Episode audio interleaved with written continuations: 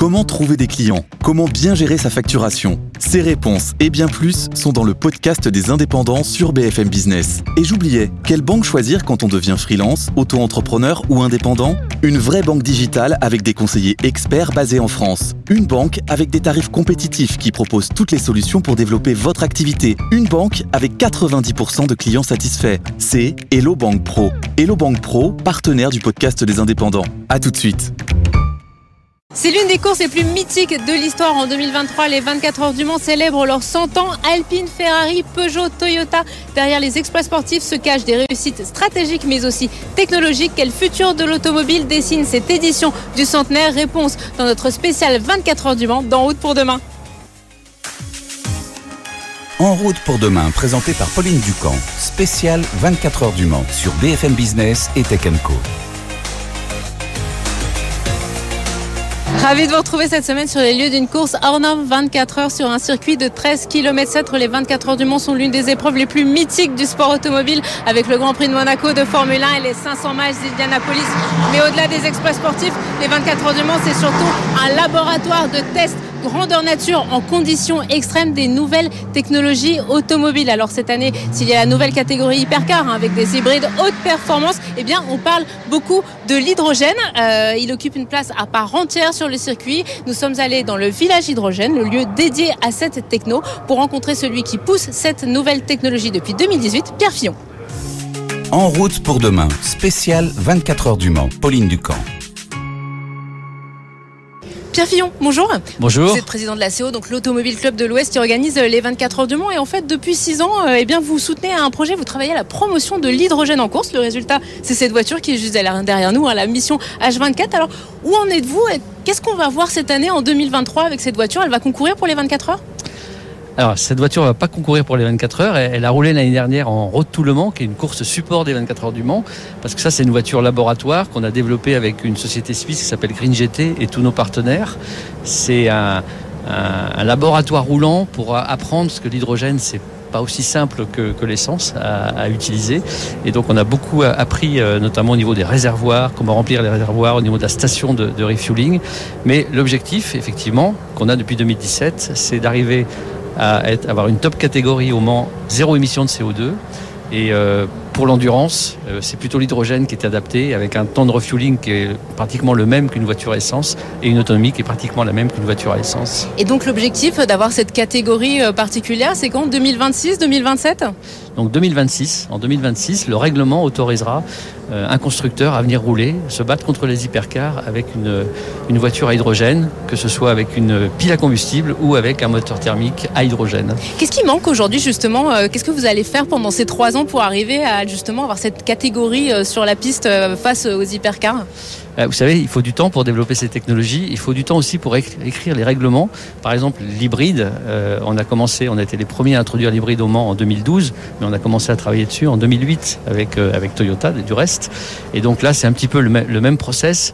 Il faut travailler tout ce qui est règlement, donc comment on va ravitailler les voitures, etc. Et puis après, il y a quelques infrastructures à mettre en place puisqu'il faut il faut ramener des tuyaux qui vont alimenter les voitures par rapport à des réservoirs d'hydrogène qui seront derrière le, le paddock. Donc vous Donc, êtes en train de construire des stations à hydrogène ici sur le circuit des 24 heures du Mans Alors on a une station, la station hydrogène elle-même, elle sera mobile. Mais par contre, l'acheminement depuis la station jusqu'à la voiture, ça, ce sera des installations qui seront permanentes et qu'on va installer dans les garages d'ici 2026. Le but, c'est d'avoir, donc vous nous le disiez, hein, une catégorie euh, zéro émission euh, en course. Euh, on sait que l'hydrogène, c'est une solution très prometteuse. On sait aussi que c'est une solution qui est très décriée, notamment selon le mode de production de l'hydrogène. Comment vous allez faire justement pour que ce soit de l'hydrogène vert et pas de l'hydrogène gris, voire marron? Alors évidemment, l'hydrogène n'a aucun intérêt si ce n'est pas d'hydrogène vert, on est bien d'accord. Et donc notre objectif, ça sera évidemment d'être alimenté en hydrogène vert. C'est déjà le cas. Par exemple, on a une station hydrogène qu'on a installée près de l'aéroport qui ravitaille un bus qui roule dans la ville du Mans, qui va bientôt ravitailler euh, des bennes à ordures, un peu plus de bus, euh, et puis des, taxis euh, et des flottes si les entreprises veulent s'équiper. Et notre hydrogène vient de Vendée, puisqu'il est fabriqué en éolien en Vendée. Donc vous savez, la transition énergétique, ça va pas se faire en un jour. donc même aujourd'hui, l'électricité, tout le monde n'a pas d'électricité verte, donc il faut pousser pour développer l'hydrogène vert avec l'éolien, alors on peut en fabriquer avec du nucléaire il y a d'autres euh, inconvénients, mais ça reste zéro CO2.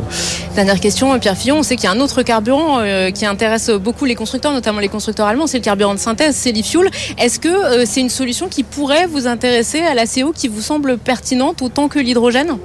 Bah, je pense qu'il n'y a, a pas une seule technologie pour arriver à zéro émission dans les années qui viennent. Il y en aura plusieurs.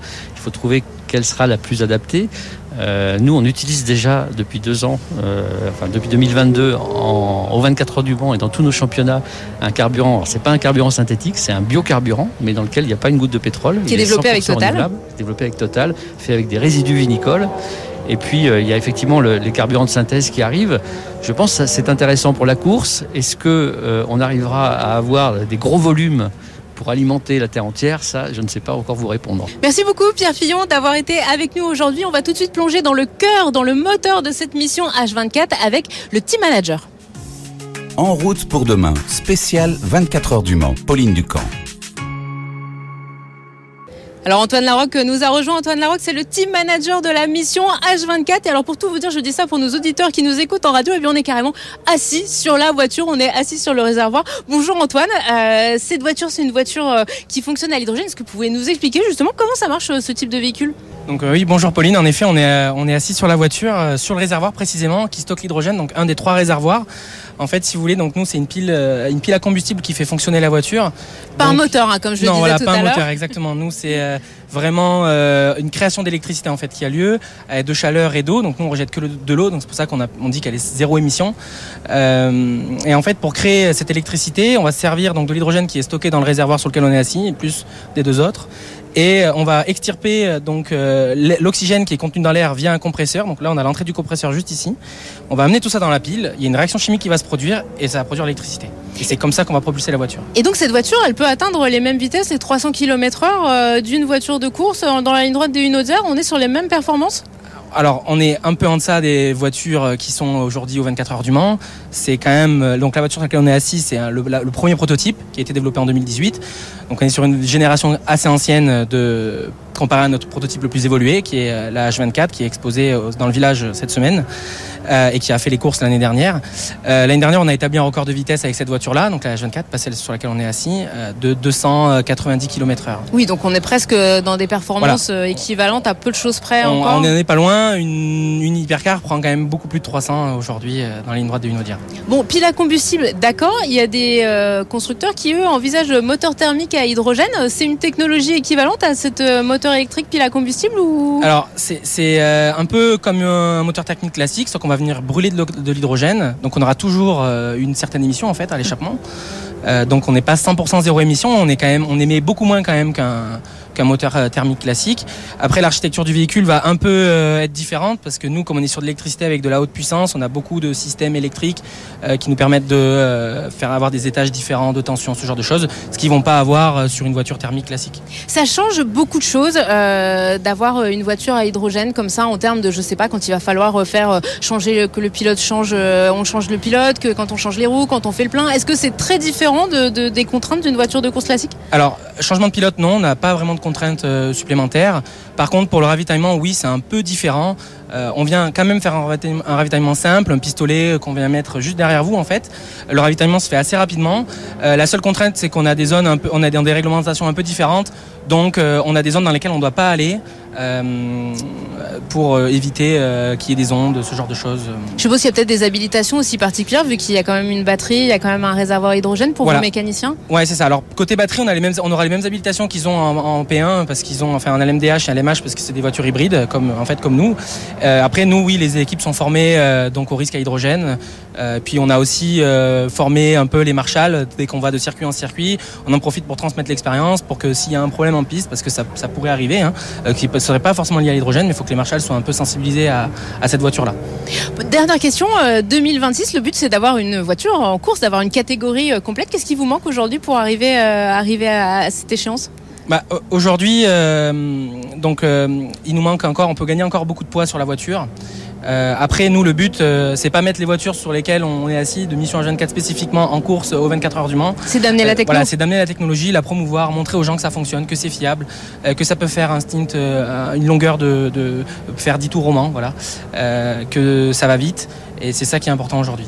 Merci beaucoup Antoine Larocque d'avoir été avec nous. Alors eux, ils roulent pas à l'hydrogène, enfin ils roulent peut-être pas encore à l'hydrogène. Euh, c'est l'écurie Alpine, ils seront en LMP2 euh, cette année, ils seront en hypercar l'année prochaine. Et Le Mans pour eux, eh bien c'est aussi une question d'image puisqu'ils présentent leur nouvelle A110R. Nous étions au Riville.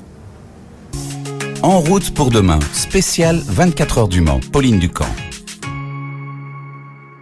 Et nous venons donc de retrouver la team Alpine au 24 heures de Mans. Alors pour ceux qui nous écoutent euh, en radio, nous sommes euh, dans le, dans le paddock. Alors nous sommes avec Anthony Villain, designer en chef. Bonjour. Bonjour. Alors vous êtes ici bien sûr pour les 24 heures, pour la course en LMP2, mais vous êtes aussi ici pour présenter la toute nouvelle A110R. Elle est juste derrière nous, la 110R Le Mans. Qu'est-ce qu'elle a de particulier cette voiture? Ben, Qu'est-ce qu'elle a de particulier? Déjà, elle célèbre cet anniversaire qui est unique. Euh, je veux dire, on a une histoire incroyable au Mans. On a gagné en 1978. On court maintenant depuis une dizaine d'années, euh, depuis euh, la résurrection de la marque. Et pour le centenaire, nous avons fait un partenariat avec la CO pour faire une série limitée A110R spécifique. Donc à la fois spécifique sur des éléments design, mais aussi sur quelques éléments techniques. Alors est-ce qu'on peut la décrire un peu élément design? Bon, on voit il y a l'aileron à l'arrière, il y a les lignes bleues, il y a marqué Le Mans euh, un peu partout. Euh, Qu'est-ce qu'elle a de particulier niveau technique? Alors techniquement, on a un- une mise au point du châssis aussi qui est intéressante puisqu'elle est, elle est vraiment dédiée à la vitesse en ligne droite et à la vitesse dans les très grandes courbes. Donc c'est une A110R Pour déjà- Lénaudières quoi en fait. qui est, voilà, qui est exactement, qui est un réglage d'une audière. La 110R a déjà euh, une performance sur piste exceptionnelle, mais là, elle est vraiment adaptée au Mans. Et après, en design, il y a quelques petits détails. On a les roues euh, qui sont en carbone, comme sur euh, la 110R, mais là, elles sont toutes ajourées pour pouvoir euh, augmenter euh, l'efficience des freins. Et il y a aussi euh, le petit aileron euh, sur l'arrière de la lunette en carbone, qui est aussi un clin d'œil au, au véhicule qui court aux 24 heures du Mans. Bon, on est d'accord, c'est quand même une voiture qui est homologuée pour la route, hein, même si elle va surtout faire de la piste. C'est une, une voiture homologuée pour la route, qui est extrêmement performante sur la, sur la piste et extrêmement joueuse aussi sur la route. Pourquoi c'est important en termes d'image de présenter cette voiture euh, sur le circuit du Mans, aux 24 heures du Mans, pour l'édition du centenaire? C'est une des plus grandes courses du monde. Euh, c'est une des rares courses internationales qui a encore lieu sur le sol français. C'est une course mythique.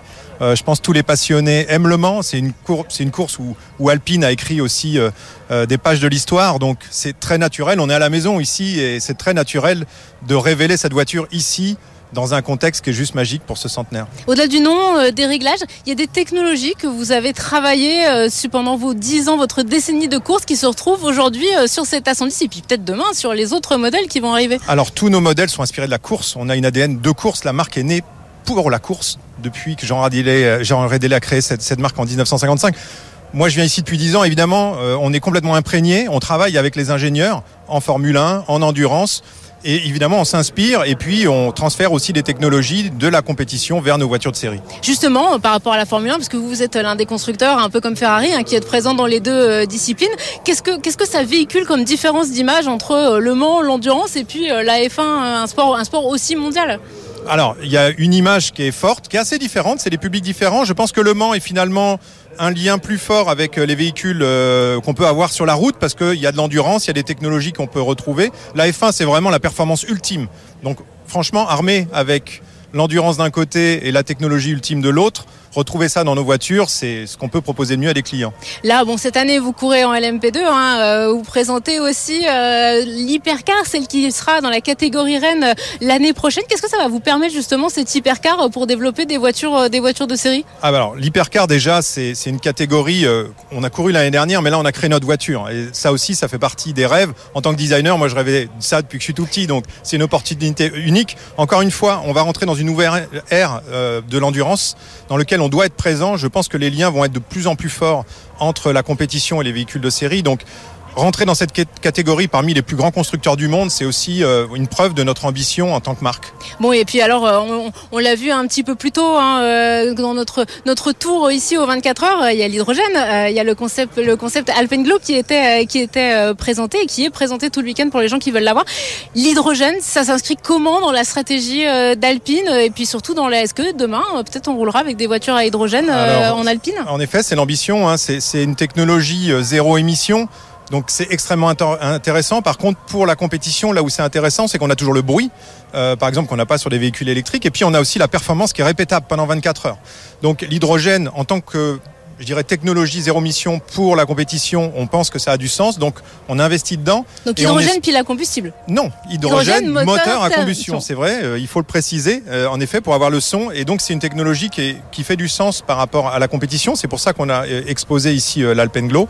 Et oui, ça pourrait être une technologie qu'on pourrait voir sur la route demain. C'est aussi le but de la compétition, c'est d'explorer des nouvelles technologies pour le futur. C'est plus simple de faire ça en endurance que euh, en Formule 1 Alors, c'est peut-être plus simple, ça a peut-être aussi plus de sens parce que euh, la performance, encore une fois, pendant 24 heures, elle doit être répétable, elle doit être soutenue, donc c'est peut-être une technologie qui est plus appropriée. Euh, voilà, donc, mais après, c'est ouvert. Je pense qu'on va explorer euh, toute cette technologie au sens large. Anthony Villain, merci beaucoup. Bonne édition du centenaire hein, des 24 Merci. heures euh, du Mans. Euh, S'il y a une autre marque euh, mythique hein, qui euh, a écrit son histoire avec les 24 heures, c'est Ferrari. 9 victoires entre 49 et 1965.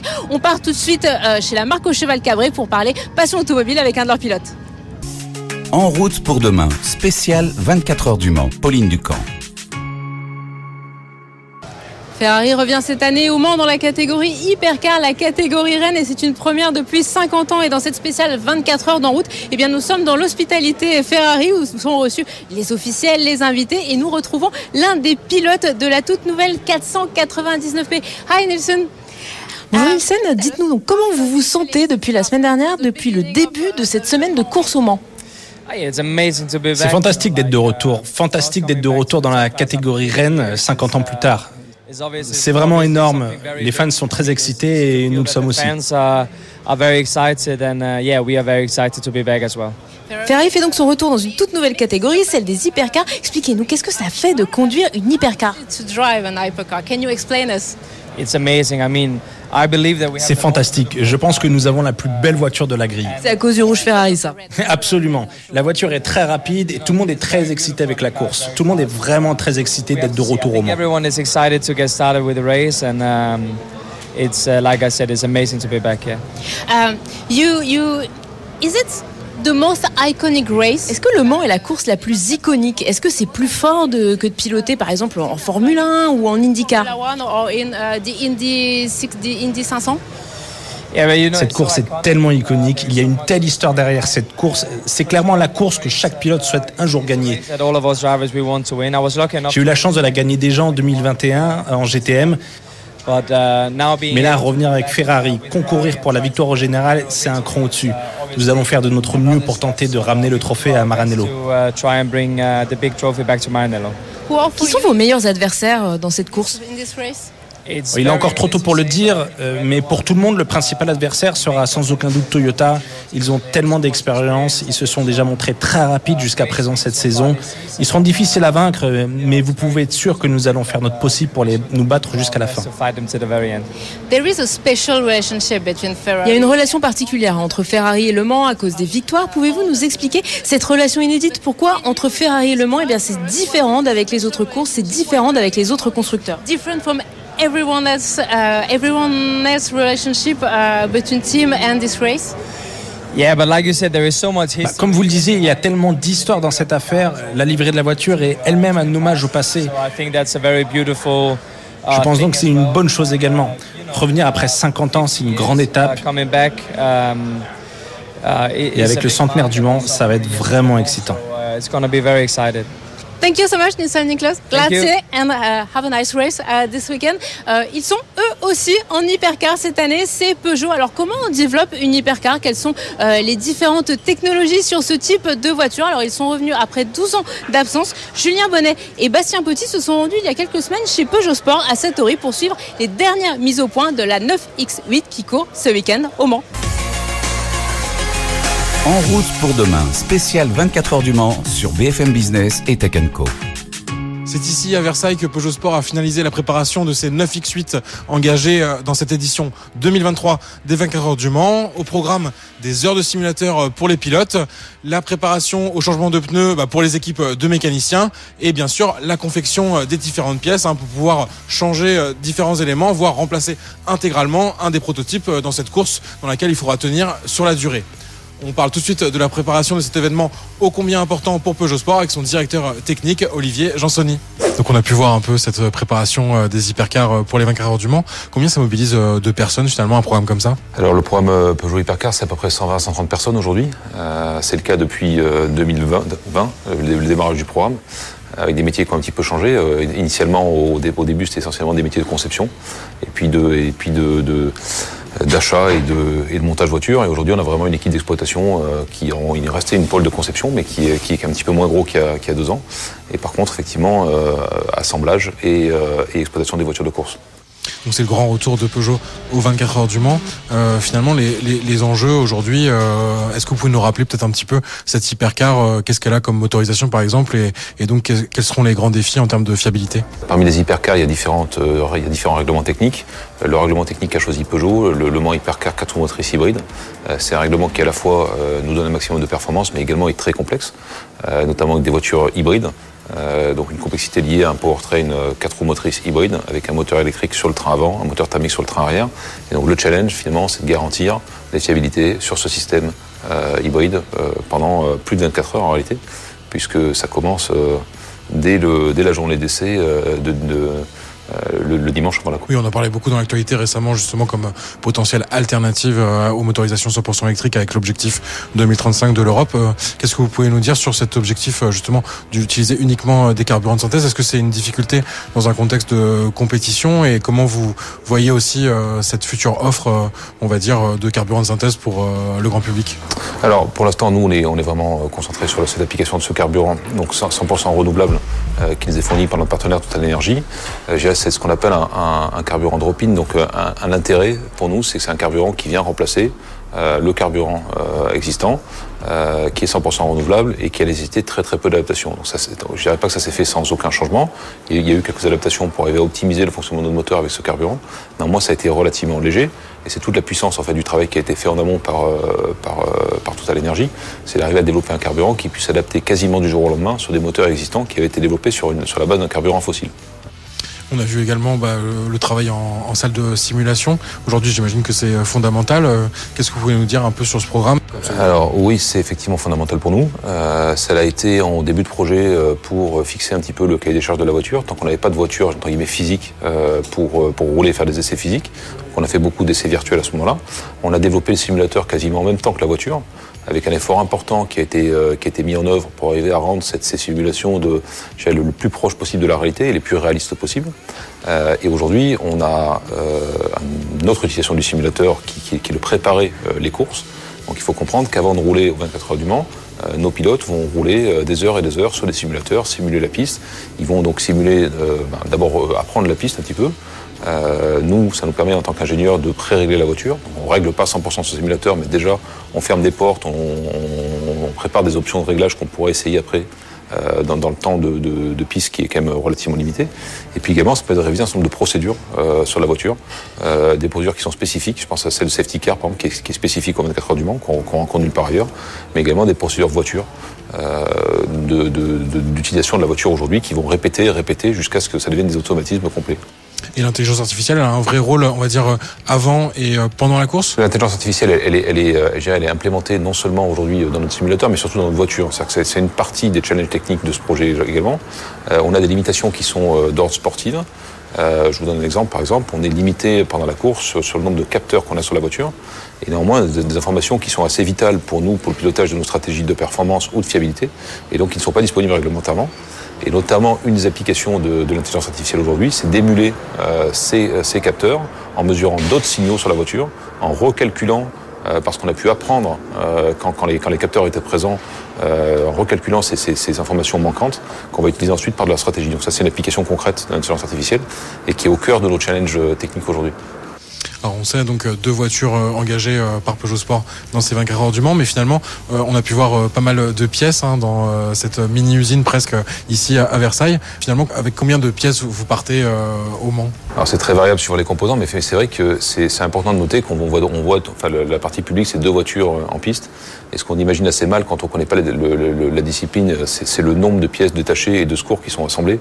Aujourd'hui, on peut estimer en moyenne qu que c'est équivalent à monter à peu près entre 6 et 7 voitures. Qui, vont, qui vont être assemblés, alors qu'ils ne seront pas assemblés au final, hein, mais qui vont rester au, stade de sous-ensemble, de façon à pouvoir alimenter nos voitures en secours et également en pièces. Euh, hors problème, il y a effectivement des pièces de secours qui sont préparées pour d'éventuels problèmes de fiabilité. On peut avoir aussi des crashs, c'est quelque chose qui arrive malheureusement, euh, avec des voitures qui ont besoin d'être reconstruites. Mais aussi, euh, dans notre plan euh, nominal, on a déjà prévu des changements d'organes euh, pendant la semaine préparatoire au Mans, de façon à arriver euh, au départ des 24 heures, avec à la fois les pièces les plus fraîches possibles en termes de kilométrage, mais également suffisamment éprouvées pour s'assurer qu'on a pu éliminer un éventuel problème de, de montage par, par les essais avant. Écoutez, ça me semble très complet. Merci beaucoup et puis bonne, bonne chance pour ces 24 heures du Mans. Beaucoup d'enjeux donc pour Peugeot et ses deux 9X8 engagés cette année aux 24 heures du Mans, en espérant que la marque au Lyon pourra renouer avec la victoire, 14 ans après celle décrochée en 2009 avec la mythique Peugeot 908 HDI. En route pour demain, présenté par Pauline Ducamp, spécial 24 heures du Mans sur BFM Business et Tech Co. L'hypercar de Peugeot, la 9X8, eh bien, elle est juste derrière nous. Ici, hein, nous sommes dans la fan zone des 24 heures du Mans. La voiture est exposée pour que le public puisse la voir sur la piste, mais aussi l'admirer d'un peu plus près euh, en dehors. Euh, et euh, on la reconnaît vraiment du premier coup d'œil, cette voiture, parce qu'elle a un design vraiment particulier. Bonjour, Michael Troué. Bonjour. Ce design, on vous le doit à vous, puisque vous êtes responsable design de Peugeot Sport. Alors, il y a une question qu'on a envie de vous poser immédiatement. Pourquoi il n'y a pas d'aileron? Eh bien parce que euh, on souhaitait euh, vraiment que cette voiture euh, incarne l'idée de d'efficience qui est, qui est chère à Peugeot et qu'elle se distingue également par une silhouette assez unique, une posture inédite. Et on a la chance que le, nouveau règlement des 24 heures du Mans et du WEC laisse une possibilité au design de marque de s'exprimer dans la silhouette de la voiture et aussi dans des signatures euh, plus localisées euh, qu'on a aussi essayé d'apporter. Mais alors justement, vous me parlez d'efficience, d'avoir de l'appui avec un aileron, c'est pas justement censé euh, permettre à la voiture d'être plus efficace, notamment dans les lignes droites? Il y a plusieurs manières d'avoir de l'appui, d'avoir de, de, gérer la traînée et l'appui sur une voiture. On peut le faire par l'aileron, on peut aussi le faire d'autres manières, sous la voiture par exemple.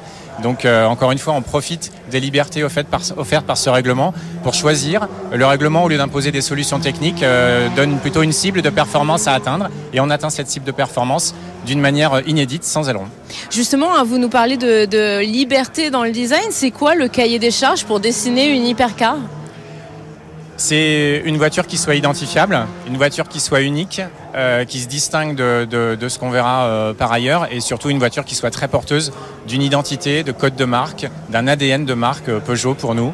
Euh, donc à la fois dans la posture de la voiture, dans sa silhouette, dans son attitude quand elle est sur la piste, euh, et puis également par des, encore une fois, par des codes de marque plus localisés, comme les, les signatures lumineuses, ces griffes très identitaires, ou le blason qui est fièrement posé sur la face avant de, de la voiture et, et qu'on voit de très loin. On voit hein, ce, côté, euh, moi ça m'a beaucoup surpris ici au Mans, enfin dans cette nouvelle catégorie hypercar, c'est ce côté, ce design très particulier. On reconnaît vraiment euh, chaque voiture. C'est une nouvelle volonté euh, de quoi? De justement peut-être plus incarner les marques, de finalement voir qu'on voit plus la marque sur la voiture que juste la performance? Oui, bien sûr, c'est très important que les voitures soient très reconnaissables d'une marque à l'autre pour que le public puisse facilement s'identifier. C'est important aussi de cultiver le lien qu'on a en termes d'identité entre les voitures de course et les voitures de, production. Euh, cette voiture, qui est une voiture euh, hybride, euh, partage le même type de technologie que nos 508 euh, Peugeot Sport Engineered. Donc il y a un vrai lien technique, il y a une vraie filiation, et c'est important que cette filiation, elle soit aussi visible, reconnaissable depuis le bord de la piste pour le public. Alors ce côté, le 24 heures du Mans, laboratoire des nouvelles technologies, bon, on le voit, hein, c'est l'historique de la course, hein, c'est pour ça qu'elle a été qu'elle a été créée. Est-ce qu'il y a aussi une filiation design? Est-ce qu'il y a peut-être des éléments de dessin de cette voiture où vous dites, tiens, demain sur une voiture électrique de série, bah, ça peut nous servir de réutiliser euh, ce coup de crayon, de réutiliser euh, cette forme de pièce? Il y a bien sûr euh, le, euh, 9X8 comme, nos concept cars et comme d'autres exercices internes sont aussi des laboratoires qui nous servent à expérimenter des choses, à pousser plus loin la création. Et, et, sur cette voiture, bien sûr, on s'est attaché à, à, avoir des signatures lumineuses très, très reconnaissables qu'on qu retrouve aussi maintenant sur nos voitures de série avec ces, ces griffes euh, en, en, signature lumineuse à l'avant, à l'arrière. Encore une fois, le blason qui est bien disposé sur la voiture, très visible. Et puis cette notion de fluidité, d'efficience, une posture assez unique qui est aussi quelque chose bien sûr avec des contraintes différentes, une, des morphologies différentes, mais qu'on essaye aussi de travailler sur nos voitures de production. On le voyait hein, dans le, le, reportage juste avant, hein, quand on est allé à Satori, il y a beaucoup de développement euh, par informatique, de tests sur simulateur, etc. Bon, ça c'est pour tout ce qui est moteur, côté technique. Est-ce que vous aussi, justement, côté design, vous travaillez de plus en plus en 3D Est-ce que vous faites moins de vraies maquettes? Enfin, Vous pouvez nous expliquer un petit peu comment vous utilisez toute cette informatique aujourd'hui pour dessiner, pour dessiner? Mmh. C'est très complémentaire et on utilise toujours euh, les deux. On utilise des maquettes et on utilise beaucoup de numérique, de plus en plus de numérique euh, en CAO. Euh, en rendu euh, photoréaliste, en réalité virtuelle. On utilise aussi des casques de réalité virtuelle. Donc euh, oui, le numérique prend de, plus en plus d'importance. Mais le, physique, le, modelage physique est toujours d'une grande richesse et permet de, régler encore beaucoup de choses. Et donc les deux sont complémentaires et nous utilisons les deux. Ouais. Est-ce que, est-ce que, parce qu'on en parle beaucoup, hein, on en a parlé déjà dans la manière de concevoir la, voiture, l'intelligence artificielle, c'est quelque chose qui demain pourrait vous aider, vous donner, je sais pas, des, premières lignes, peut-être un design un peu fou, et puis après vous retravaillez. Euh, ça serait une possibilité? C'est difficile de savoir où va nous emmener l'intelligence artificielle. En tout cas, c'est extrêmement euh, excitant de s'y intéresser et de, et de commencer à, à explorer les, les, les, possibilités que ça peut offrir.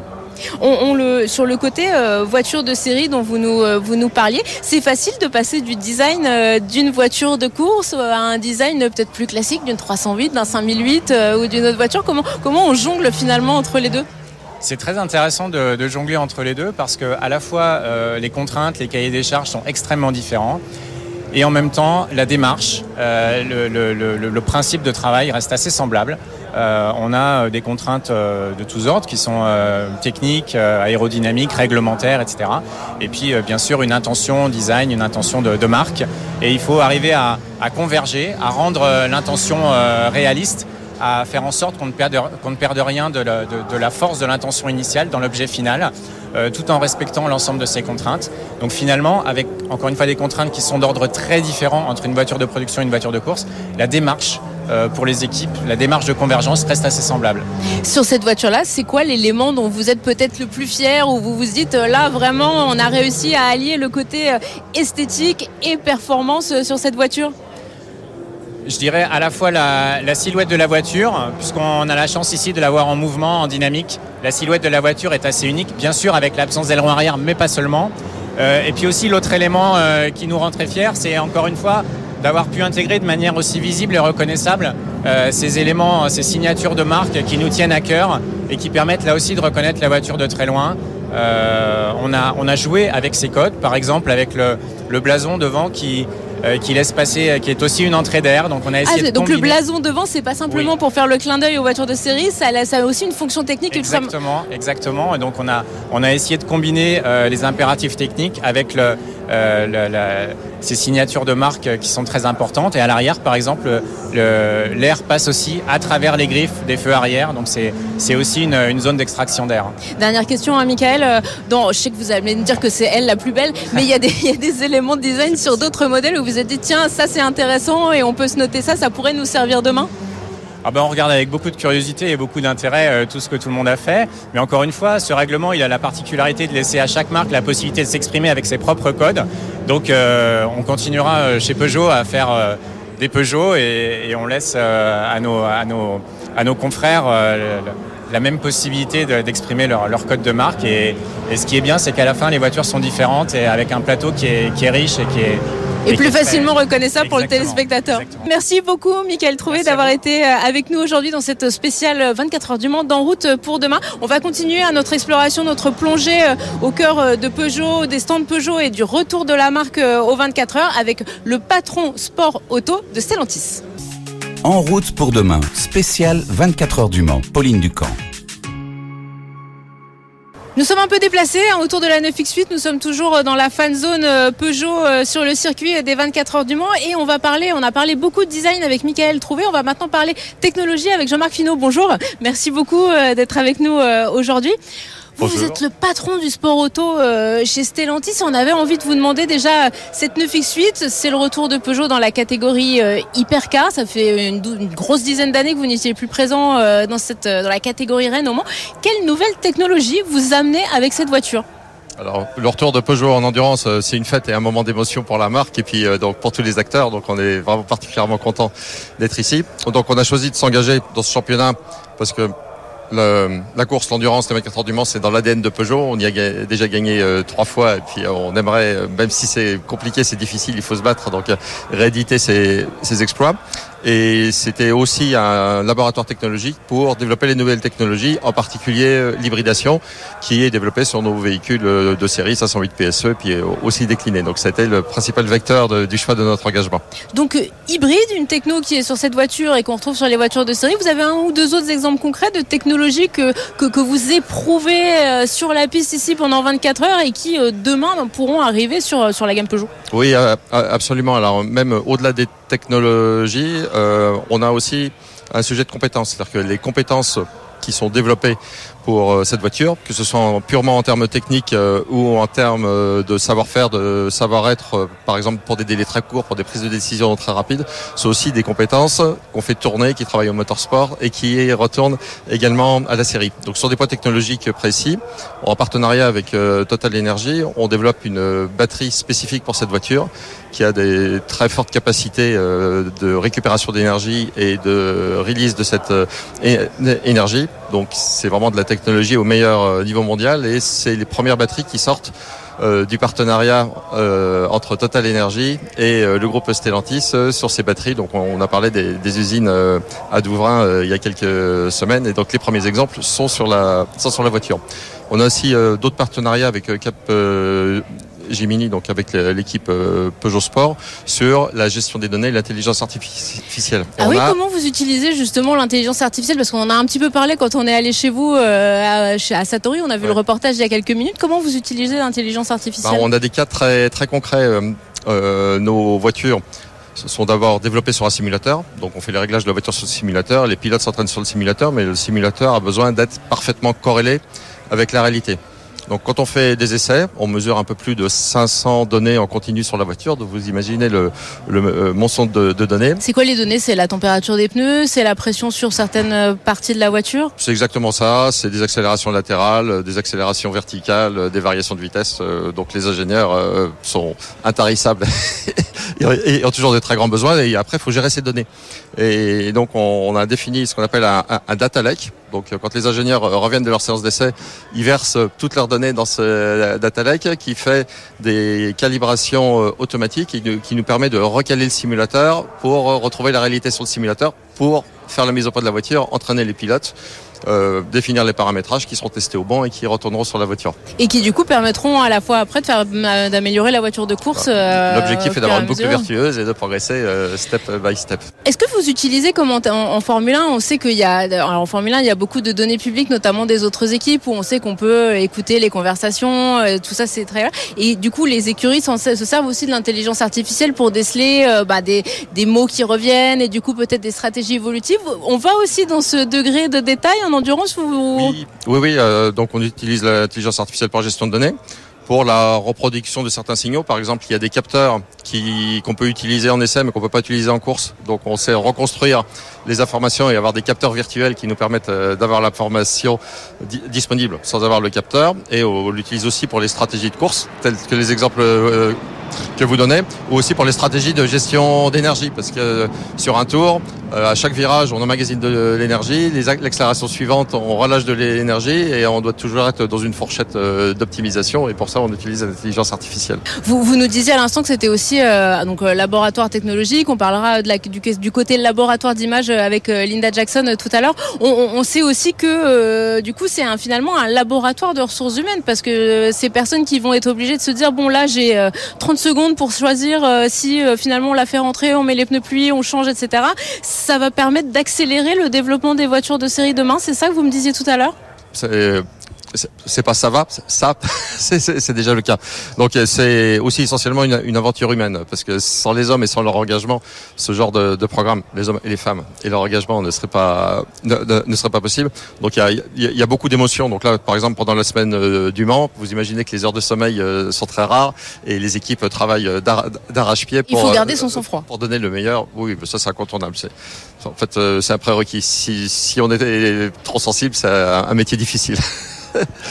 et, donc ces équipes, euh, donc c'est un programme qui a été décidé il y a trois ans. Donc on est parti d'une feuille blanche et même si Peugeot Sport avait un historique, il a fallu reconstruire les, équipes. Donc euh, même très tôt, on a pris les pilotes pour qu'ils fassent partie de la famille, qu'on puisse bénéficier de leur savoir-faire, de leur euh, retour d'expérience. Et en fait, c'est une famille ou une équipe qui travaille comme un seul homme. Donc euh, on apprend les, rouages, des processus qui deviennent des automatismes et tout fonctionne. et ça, c'est vraiment, je la, la, partie la plus attractive, qui suscite le plus d'émotions et donc le plus d'engagement. Et ces compétences qui donc sont entraînés à prendre des décisions très vite, à décider dans des délais très courts, nous permettent de faire des véhicules sportifs comme la 508 euh, PSE, e. donc qui a été développé par euh, les équipes de Peugeot Sport, euh, donc avec un niveau de performance qui est hors du commun, donc par rapport aux, aux, productions habituelles, des délais de développement qui sont aussi particulièrement courts, et puis des applications de d'algorithmes, par exemple, l'algorithme de gestion d'énergie de la 508 PSE en mode sport euh, et l'algorithme qui a été développé pour le Mans. Donc ça veut dire que finalement c'est un laboratoire dans les deux sens. C'est la course qui permet de développer les voitures de série, mais c'est aussi les voitures de série de temps en temps qui permettent d'aider pour la course. Bah, de toute façon, c'est du bouclage. La, la course, euh, c'est des ingénieurs ou des, des techniciens qui sont multi-compétences, donc qui vont avoir un très gros panel de compétences, ce qui permet d'être très réactif, de ne pas avoir d'interface et de gagner beaucoup en délai. Par contre, c'est un niveau de spécialisation qui est inférieure à ce qu'on peut trouver sur euh, la recherche et développement mainstream où il y a beaucoup plus de personnes. Donc euh, on a à la fois ce dynamisme et la possibilité de s'appuyer sur toutes les compétences du groupe quand on a des sujets techno précis. Et on trouve toujours le collègue ravi de travailler pour le sport euh, dans l'entreprise qui va apporter un soutien et son expertise pour le bon fonctionnement de la 9X8. L'hypercar, ça vous a donné, la réglementation euh, permet quand même de faire, euh, d'avoir un large panel de choix. Comment vous imaginez le sport automobile demain? Parce qu'on voit que, bon, il y a bien sûr les, des formules électriques, je pense à la Formule 1, on voit aussi qu'on parle beaucoup d'hydrogène ici au Mans, il y a la question des carburants de synthèse. Comment vous voyez, vous, un petit peu le, futur du sport automobile se dessiner, notamment avec une vision Stellantis que vous avez, avec, puisque vous chapeautez le sport auto pour le groupe? Donc, notre stratégie est de s'engager euh, dans des championnats qui supportent les nouvelles technologies. Donc on a d'autres marques, euh, DS et Maserati, qui sont engagées en, Formula E. Euh, là, on supporte l'hybridation, mais toutes les technologies qu'on développe sur un véhicule hybride sont applicables aussi sur un véhicule électrique.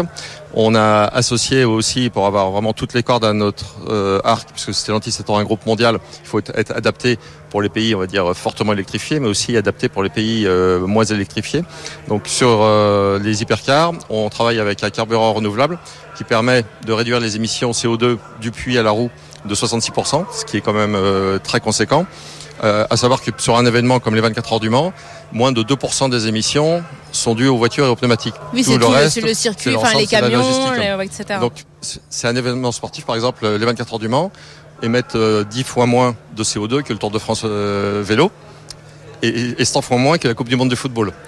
Et par contre, ils permettent de développer des technologies qui vont assurer la liberté et la mobilité de demain. Donc par, par exemple ce qu'on fait sur l'hybridation ou ce qu'on fait sur les sur les carburants renouvelables. Écoutez Jean-Marc Finot, merci beaucoup d'avoir été avec nous. Bon, on l'a vu, un laboratoire euh, technologique. On va maintenant parler, euh, je vous le disais à l'instant, du côté euh, laboratoire images et communication que peuvent être les 24 heures du Mans avec Linda Jackson. En route pour demain, spécial 24 heures du Mans, Pauline Ducamp. Le Mans, c'est une compétition automobile, hein, ça vous l'aurez bien compris depuis euh, que vous êtes avec nous depuis le début de cette émission euh, spéciale dans Route pour demain, mais c'est aussi une question de communication, d'image pour les marques, surtout avec cette nouvelle catégorie euh, hypercar. Et on avait très envie d'en parler avec vous, Lina Jackson. Bonjour. Bonjour. Vous êtes directrice générale de Peugeot. Merci beaucoup d'être avec nous aujourd'hui. Alors, pourquoi Le Mans Pourquoi c'est aussi important pour un constructeur automobile français comme Peugeot d'être présent sur cette, sur cette compétition? C'est une bonne question mais, je crois qu'effectivement, Peugeot fait euh, une partie de l'histoire de Le Mans et l'inverse. Effectivement, Le Mans, c'est une partie de l'histoire de Peugeot. Avec nos victoires 1992, 93, 2009. et donc, c'est très important, c'est un événement français. C'est peut-être l'événement sportif le plus important de l'année pour la France. Euh, nous sommes une marque française. Et aussi, pour fêter cette occasion, le centenaire, nous avons fait un un livery euh, spécial signé par Demski, c'est une artiste, pour effectivement pour fêter le lien avec le 905, le, victoire de le 905 avec le couloir euh, de le 905. Donc, évidemment, c'est quelque chose de très spécial pour nous. Ça vous permet de vous plonger dans l'histoire. Les hard cars, c'est aussi extrêmement Instagrammable, on va pas se le cacher. du coup, c'est une, aussi une nouvelle manière pour vous d'essayer de communiquer, de faire en sorte d'utiliser les nouveaux codes des réseaux sociaux, peut-être? C'est exactement ça. Et aussi pour tirer les jeunes. Parce qu'effectivement, on cherche les clients plus jeunes, par exemple. Il faut aller dans, le, par exemple, les médias sociaux. Il faut trouver les choses pour attirer les clients les jeunes aussi, mais aussi les, clients. Parce que franchement, chaque événement comme ça, pour nous, c'est aussi un événement pour activer, pour fédérer notre réseau. C'est une façon d'attirer le client, mais aussi d'activer le business. Et ça, c'est quelque chose d'extrêmement important pour nous, pour notre réseau de concessionnaires aussi. Est-ce que c'est pour ça que vous êtes revenu Vous me parlez de, business, d'attirer les, clients, euh, finalement presque avant la victoire, même si je pense que c'est ce que vous souhaitez pour, euh, pour ce week-end. On, se dit, euh, est-ce que finalement c'est aussi pour ça que vous êtes revenu dans cette catégorie hypercar, puisqu'il y avait cette liberté finalement, que ce soit en termes de technologie, mais aussi de design. Enfin, votre voiture, on la reconnaît assez facilement, comme on identifie bien les autres voitures de chaque marque. Oui, c'est exactement ça. Nous sommes le propriétaire de le design, le développement de, de powertrain et tout ça. Et ça nous donne l'opportunité, franchement, de, mettre en avance notre euh, capacité euh, en termes d'engineering, de performance, de mettre aussi en avance nos valeurs qui effectivement c'est le plaisir de conduire, c'est l'émotion de conduire. Et donc ça c'est très important pour Peugeot aussi. Et c'est pourquoi aussi, euh, évidemment, on montre les voitures aujourd'hui. On a parce que c'est pour décrire, j'en parle pour nos auditeurs qui nous écoutent euh, aussi euh, en radio sur BFM Business. C'est vrai qu'en fait, sur ce stand, il y a bien sûr la voiture euh, qui court au Mans, mais il y a aussi une partie de la gamme Peugeot qui est présente. il y a notamment la gamme PSE. La gamme PSE, c'est votre gamme haute performance de la, votre griffe sportive. Est-ce que vous pouvez nous expliquer justement, vous avez la 508 aujourd'hui en PSE. Est-ce qu'il y a d'autres modèles qui vont arriver? Comment vous allez développer justement ce lien entre la course au Mans et puis demain des, des véhicules peut-être un peu plus sportifs pour la route? Donc effectivement, le lien c'est quoi exactement? C'est parce que le motorsport, Peugeot Sport, on développe les, technologies en termes de pneus, en termes d'électrification, en termes de batteries, par exemple on crée, on développe toutes les technologies pour mettre effectivement dans nos voitures, par exemple le 508 PSE. Donc ça, c'est le lien. C'est un laboratoire technologique pour mettre en avance euh, notre capacité de développer des technologies comme ça. Donc ça, c'est la chose très importante, le lien entre le véhicule de série et le motosport. Ça, ça fonctionne PSE parce qu'on avait tout le monde s'était très enthousiaste au lancement de la voiture, puis finalement depuis on n'a pas vu de nouveaux modèles. Vous en êtes où? Comment vous allez développer cette gamme? C'est évidemment le, 508. On a une nouvelle, donc effectivement c'est le mi-vie de, de, le 508, donc évidemment ça marche. Mais aussi pour moi, c'est n'est pas juste une question de vente, c'est aussi une question d'image, de montrer euh, notre image de Peugeot et aussi euh, un petit peu comme un flagship. On peut parler de l'émotion, le plaisir de, Peugeot, de conduire un Peugeot par rapport à un 508 par exemple, évidemment avec toute la gamme. Oui, il y a la 508 de tous les jours, puis finalement la 508 du week-end. Euh, on voilà, peut, une 208 par exemple, une 208 électrique par exemple. Une 208 PSE, on peut imaginer que ça arrive euh, dans la gamme À mon avis, il faut attendre. Franchement, on concentre sur le 508 PSE. vous me parliez tout à l'heure des jeunes, on sait que bon, il faut continuer de renouveler votre clientèle les jeunes et le sport automobile, c'est un il y a encore des jeunes qui sont fans parce qu'on a l'impression qu'il y a un moment où on disait la voiture, euh, les jeunes ils n'en veulent plus. Comment justement vous évaluez vous ce lien entre la nouvelle génération, le sport auto, l'automobile même? Mais si on marche dans les allées de, Mans ici, on voit les jeunes, franchement. Il y a, ils, sont partout. Donc ça, c'est la première chose. Et je crois aussi, c'est pourquoi nous avons choisi des routes de communication un petit peu différentes avec le, de mettre la pression sur les médias sociaux, par exemple, euh, pour attirer le client le plus, plus, plus, jeune. Mais franchement, quand je regarde autour de nous, euh, il y a toujours une passion pour l'automobile avec les jeunes. D'où le fait que vous ayez mis aussi euh, ce partenariat avec Lego sur votre stand. C'est aussi une manière de faire le lien peut-être avec, avec cette nouvelle génération. Oui, donc effectivement, nous avons fait un partenariat avec, avec Lego Technique. C'est un challenge de créer un Lego le, taille normale de 9x8 dans 24 heures. Donc euh, ça, c'est le challenge. évidemment, vous avez raison, ça c'est aussi un lien avec les jeunes. Donc euh, c'est très important pour trouver des idées, d'attirer les jeunes, mais aussi les clients. Donc laboratoire en termes d'image, laboratoire en termes de communication. Euh, quelle technologie vous avez utilisée sur cet hypercar qu'on peut imaginer retrouver demain dans la gamme que vous exposez à côté Mais effectivement, vous avez déjà la technologie sur le 508 PSE. Par exemple, avec le hybridisé, le hybride, par exemple, aussi sur l'aérodynamique, le pneu. Donc, on a déjà des choses. Comment vous voyez l'avenir du sport auto? Parce qu'on a l'impression qu'on est un peu à la croisée des chemins. On sait que la 9X8, elle est hybride. On sait qu'il y a tout un travail qui est mené, une certaine réflexion sur l'hydrogène. On sait qu'il y a certains de vos concurrents aussi qui réfléchissent au carburant de synthèse. Est-ce que vous pouvez nous donner un peu la vision de Peugeot de ce que pourrait être, par exemple, le sport auto, les 24 heures du Mans en 2030 C'est une, bonne question. Quand je regarde les, chiffres, euh, j'ai vu qu'effectivement, au Mans, pendant le week-end, 300 000 spectateurs. Les guichets sont fermés. Donc ça, c'est la première chose de montrer qu'effectivement, le passion pour le, sport automobile, c'est toujours là. Et à mon avis, ça, montre aussi que le passion pour l'auto est toujours là. Donc, évidemment, on a fait un choix. En 2030, pour Peugeot, c'est 100% électrique. 100% électrique pour nos ventes. Mais évidemment, nous sommes intéressés par le hybride, par euh, le biofuel, les e-fuels et tout ça. Tout ce que, effectivement, peut euh, mettre nous pour atteindre notre objectif, objectif de devenir carbon net zero par 238. Et donc, je suis intéressé par tous, mais toujours en lien avec notre stratégie carbon net zero. Donc vers de plutôt vers de l'électrification, c'est euh, ce qui vous intéresse aujourd'hui. Oui, exactement, c'est ça. Merci beaucoup, hein, Linda Jackson, euh, de nous avoir accueillis sur le centre Peugeot. Il y a plein de fans qui commencent euh, à arriver, qui se promènent autour de nous. voilà, en route pour demain, spécial 24 heures du Mans, c'est déjà fini. C'est passé comme une hypercar dans l'une audière à vitesse grand V. je voulais faire un merci très spécial à tous ceux qui ont rendu possible cette émission, les équipes techniques, bien sûr, nos géris, Jean-David Duhart et Bastien Petit, Julien Bonnet, bien évidemment, et puis notre productrice un grand, grand merci. Alors Foulquier, prenez soin de vous, merci à tous et à très vite. En route pour demain, spécial 24 heures du Mans sur BFM Business et Tech Co.